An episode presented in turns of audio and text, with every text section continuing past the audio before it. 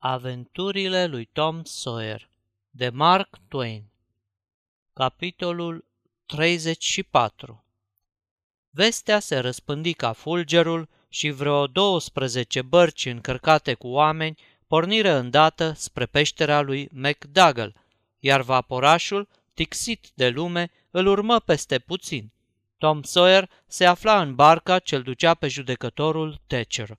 Când fu descuiată ușa, o priveliște înfiorătoare se desprinse din penumbra văgăunii.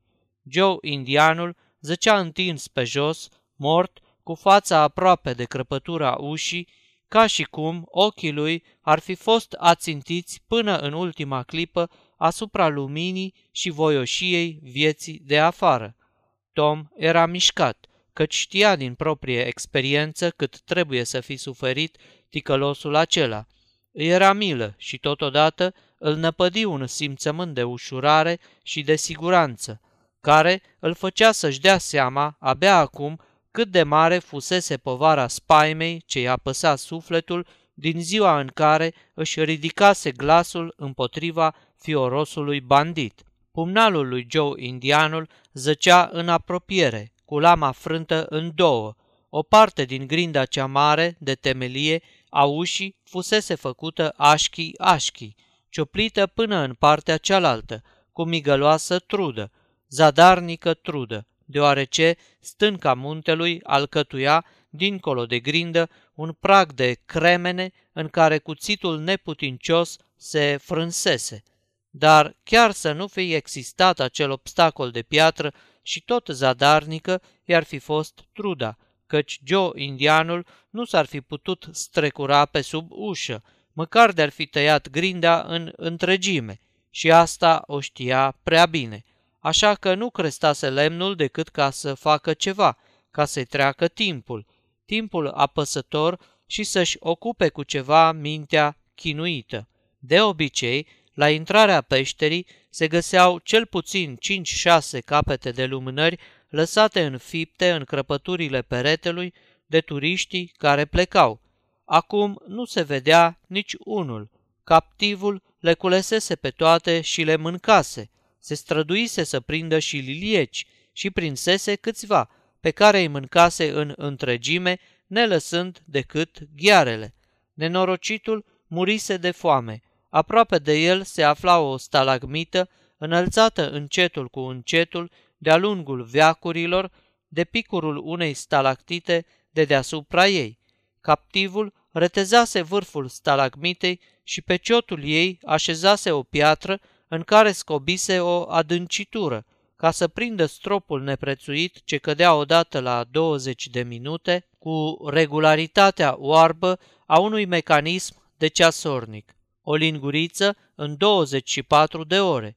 Picătura cădea pe vremea când piramidele abia se înălțau, când era asediată Troia, când se puneau temeliile Romei, când Isus era răstignit pe cruce, când William Cuceritorul întemeia Imperiul Britanic, cădea pe când Columb rătăcea pe întinsul mărilor și pe când lumea abia auzise de măcelul de la Lexington. Mai cade și acum și va mai cădea când toate faptele povestite mai sus vor fi pogorât în după amiaza istoriei, în penumbra tradiției și se vor fi topit în noaptea fără de sfârșit a uitării. Oare picătura aceea de apă a căzut cu răbdare timp de cinci mii de ani ca să astâmpere odată și odată la nevoie setea unei biete ființe omenești? Și oare ce îi va mai fi dat să facă timp de 10.000 de ani de acum încolo, dar asta nu are nicio însemnătate. Mulți ani s-au scurs de când nefericitul metis a cioplit piatra, ca să prindă în scobitura ei neprețuitul strop de apă, dar turistul care vine să vadă minunile din peștera lui McDougall privește și azi, încă îndelung, cu uimire, tulburătoarea piatră și stropul de apă ce picură pe îndelete. Ceașca lui Joe Indianul este cel mai minunat lucru pe care îl poți vedea dintre toate minunățiile peșterii. Cu ea nu se poate măsura nici măcar palatul lui Aladin. Joe Indianul a fost înmormântat chiar lângă gura peșterii. S-au adunat acolo oameni venind cale de șapte poște, pe apă și pe uscat, din târg și din toate cătunele și fermele de prin împrejurimi, și au adus și copiii și tot felul de provizii, și au mărturisit că s-au distrat aproape tot atât de bine la înmormântarea banditului pe cât se așteptau să se distreze la spânzurarea lui. Odată cu înmormântarea, s-a sfârșit și cu demersurile pentru obținerea iertării lui Joe Indianul, care luau mereu amploare. Se făcuse o petiție către guvernator pe care se strânsese o mulțime de semnături, se ținuseră numeroase adunări lacrimogene și elocvente și se numise un comitet de doamne plângărețe care, îmbrăcate în straie cernite, urmau să meargă să se tânguie la picioarele guvernatorului, implorându-l să se lase prostit, să fie milos și să-i calce în picioare datoria. Existau unele indicii după care Joe Indianul ar fi omorât cinci cetățeni ai târgului. Dar ce are a face? Satana în carne și oase să fi fost și tot s-ar fi găsit destui oameni slabi de înger, gata să-și mâzgălească numele pe o cerere de grațiere și să verse pe ea o lacrimă din ochii lor, cișmele pururi curgătoare. A doua zi după înmormântare, dimineața, Tom îl duse pe Hac într-un loc al lor ca să stea serios de vorbă cu el. Între timp, Hac aflase de la Gal și de la văduva Douglas peripețiile prietenului său, dar Tom spuse că mai era un lucru pe care nu-l putuse afla de la ei și tocmai despre asta voia să-i vorbească acum. Hac se întristă. Știu ce este. Ai intrat la numărul 2 și n-ai găsit decât whisky. Nu mi-a spus nimeni că tu ai fost ăla care ai găsit băutura, dar cum am auzit de chestia asta, mi-am închipuit numai decât și am știut că nu găsisești banii, fiindcă altminteri mi-ai fi dat tu de știre într-un fel, chiar dacă tăceai chitic față de ăilalți. Tom, eu am presimțit totdeauna că nu o să punem noi mâna pe comoara aia cât îi lumea. Aș, hac, nu l-am părât eu pe Hangiu. Nu știi că era liniște la Han, sâmbătă, când am plecat în excursie? Nu ți minte că trebuia să stai la pândă în noaptea aia? Ba da, cum să nu ți-u minte? Aoleu, parcă ar fi trecut un an de atunci. Chiar în noaptea aia m-am luat după Joe indianul și l-am urmărit până la casa văduvei. Tu l-ai urmărit? Da, da auzi, o vorbă să nu scoți.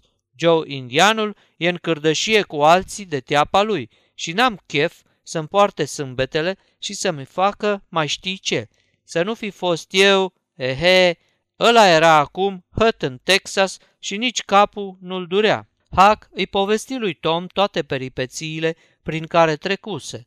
Tom nu avea de unde să știe, fiindcă până acum nu aflase decât despre ceea ce făcuse bătrânul Gal. Te, zise Hack, întorcându-se numai decât la problema care îi frământa Cine a dat de urma rachiului de la numărul 2 a pus mâna și pe bani. Eu așa crez. În tot cazul, noi ne-am lins pe bot. Tom, asta e. Hac, banii ăia n-au fost niciodată la numărul 2. Ce? Hac se uită uluit la tovarășul lui. Tom, nu cumva ai dat tu de urma comorii? În peșteră, Hac. Ochii lui Hac scăpărau. Mai zi odată, Tom, Comoara e în peșteră. Tom, potolește-te. Glumești ori vorbești serios? Serios, mă! În viața mea n-am fost mai serios ca acum. Vrei să mergi cu mine și să-mi ajuți să o scot de acolo? uh mai e vorbă? Vreau, cum să nu vreau? Dacă-i într-un loc până unde putem face semne, să nu ne rătăcim. Putem, Hac, fără nicio primejdie. Bravo, asta zic și eu treabă. Dar ce te face pe tine să crezi că banii... Hac, așteaptă până om ajunge acolo. Dacă nu-i găsim, să mor dacă nu-ți dau toba și tot ce am pe lume. Bine, s-a făcut. Și când mergem? Și acum, dacă vrei. Te simți în stare? Ți-ai mai venit în puteri? E departe în fundul peșterii, Tom. Eu sunt pe picioare de mai bine de 3-4 zile, dar nu pot să umblu mai mult de vreun kilometru, cel puțin așa crezi. Hac, e mult până acolo, vreo 8 kilometri. Eu aș merge, merg și cu ochii închiși, dar mai e un drum de-a dreptul, care îl știu numai eu. Hac, las că te duc eu drept acolo, cu barca. O las să plutească la vale până coloșa și înapoi vâslesc numai eu. Tu n-ai nevoie să miști un dești. Hai să plecăm numai decât.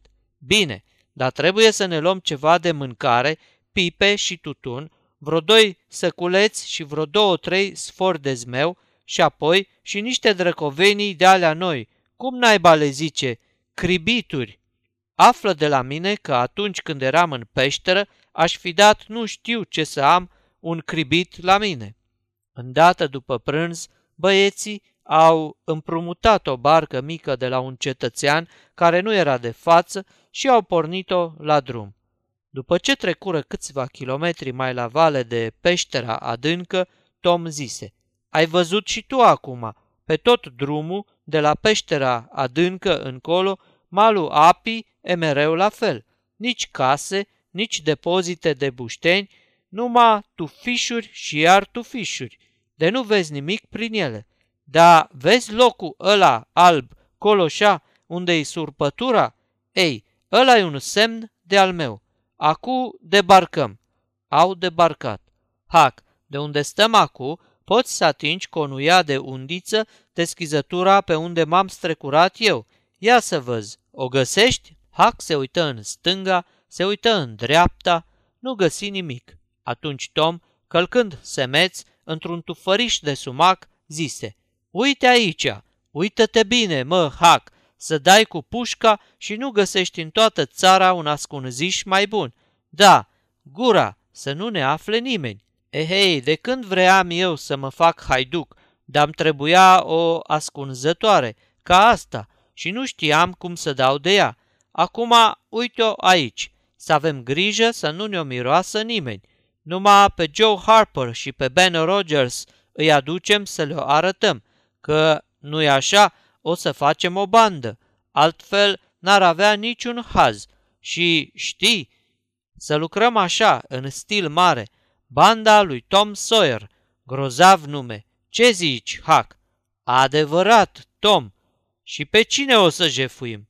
A, mai pe toată lumea. Îi pândim la drumul mare, așa e obiceiul. Și îi omorâm?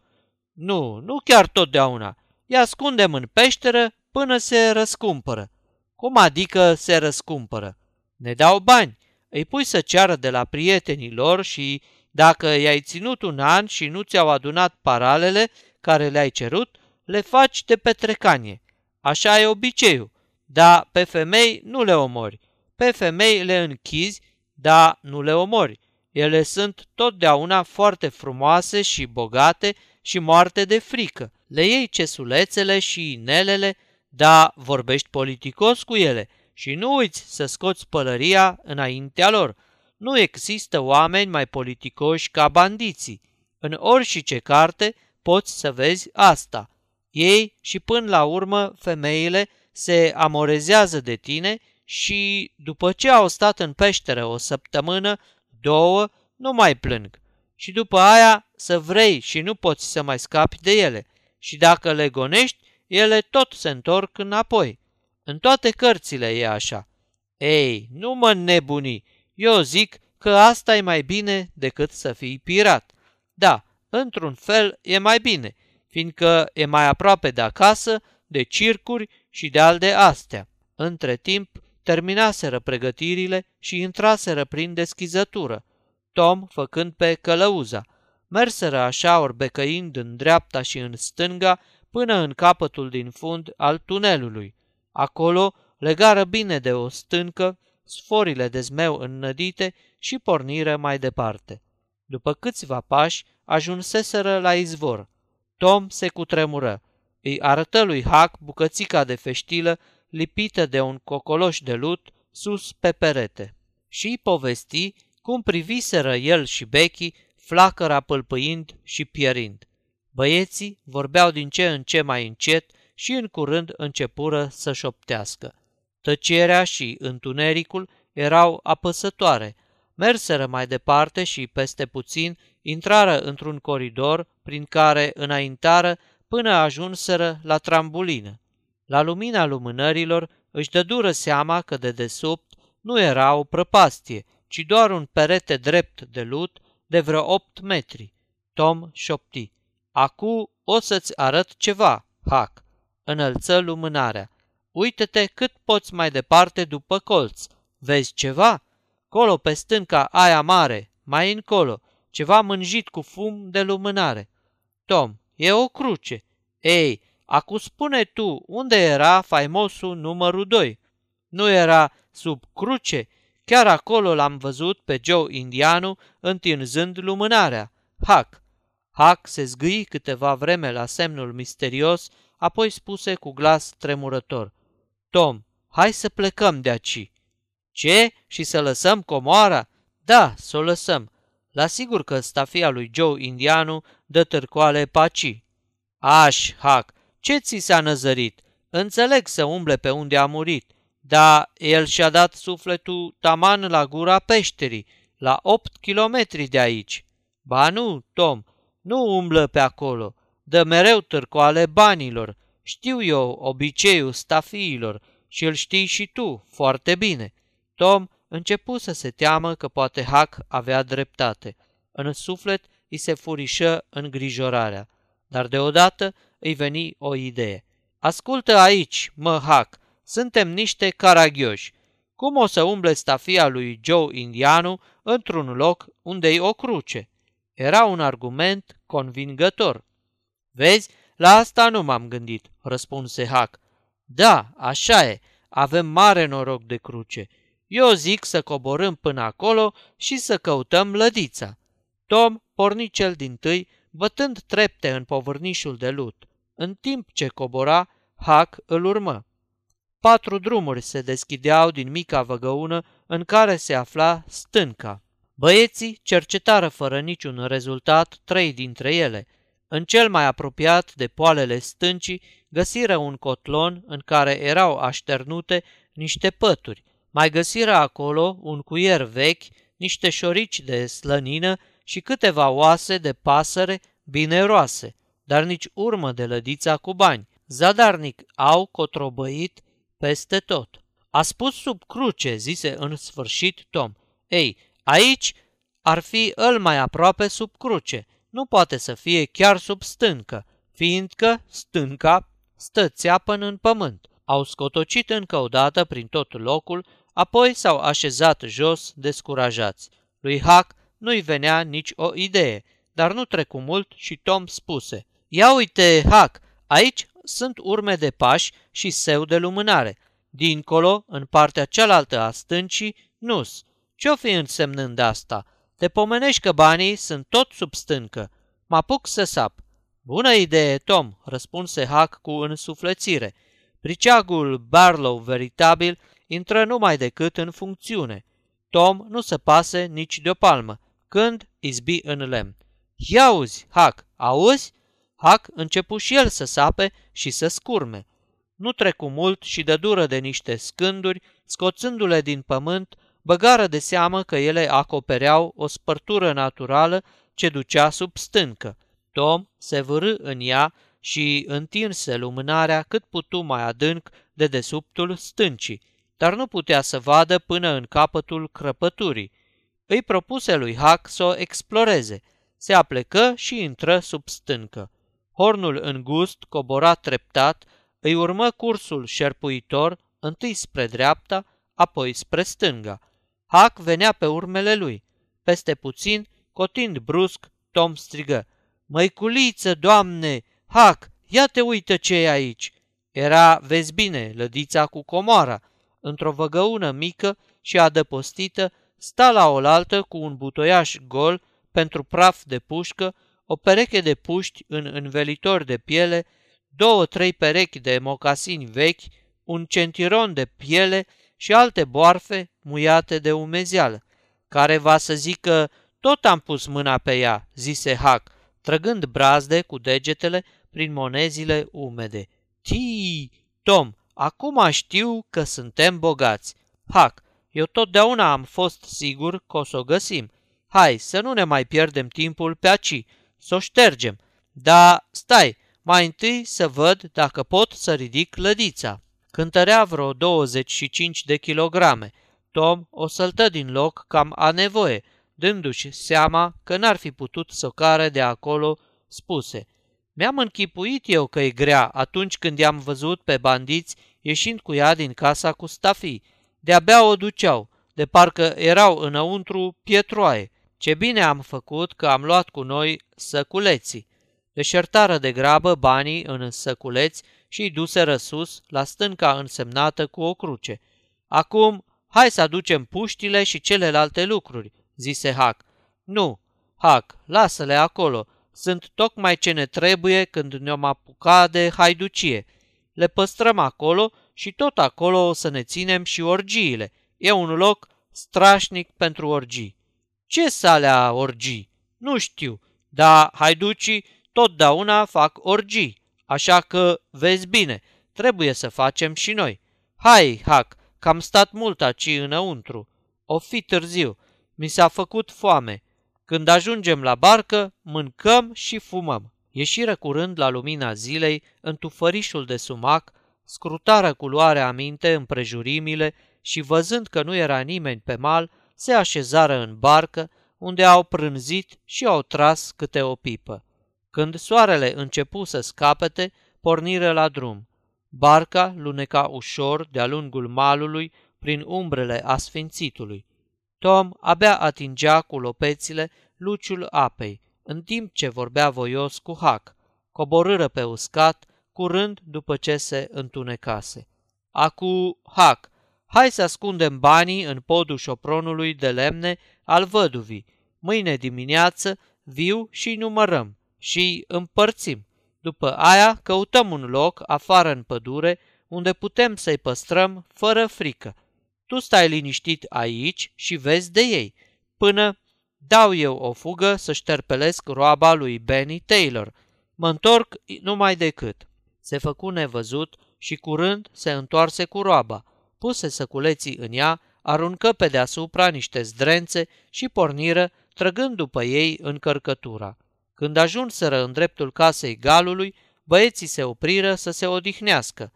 Tocmai când erau să pornească iar, ieși dinăuntru galul și strigă după ei. Hei, cine e acolo? Hac și cu Tom Sawyer. Strașnic! Măi băieți, haideți cu mine că vă așteaptă lumea. Hai, luați-o voi înainte că vă duc eu roaba. Ei, da, știți că nu e așa ușoară, cum s-ar crede. Ce-ați spus în ea? Cărămidă ori fier vechi? Fier vechi, răspunse Tom. Mi-am închipuit eu. Băieții din târgul nostru mai degrabă își bat capul și pierd o groază de vreme ca să adune fier vechi, să-l vânză la turnătorie pe 75 de cenți, decât să câștige de două ori pe atâta muncind ca lumea. Dar așa e omul făcut. Hai, grăbiți-vă, grăbiți-vă! Băieții îl întrebară de ce trebuiau să se grăbească. Lasă, lasă, o să vedeți voi când o să ajungem la casa doamnei Douglas. Hac, deprins să fie adesea învinovățit pe nedrept, zise, Domnule Jones, noi n-am făcut nimica. Galul râse. De, hac, băiatule, eu nu știu, asta n-am cum să știu, doar tu și cu văduva sunteți prieteni, nu? Da, nu pot să zic că nu s-a purtat frumos cu mine. Atunci e foarte bine. De ce-ți mai e frică? Cu mintea lui înceată, Hac nu apucă să găsească răspuns la întrebarea asta, că se și văzu împins împreună cu Tom în salonul doamnei Douglas. Domnul Jones lăsă roaba lângă ușă și urmă. Camera strălucea de lumină ca la zile mari și nu era om de vază în târg care să nu fie de față. Și Thatcherii, și Harperii, și Rogerii, mătușa Polly, Sid, Mary, preotul, directorul gazetei și mulți alții, toți îmbrăcați cu ce aveau mai bun. Văduva îi întâmpină pe băieți cât poate cineva să întâmpine de prietenos pe niște biete făpturi în halul lor.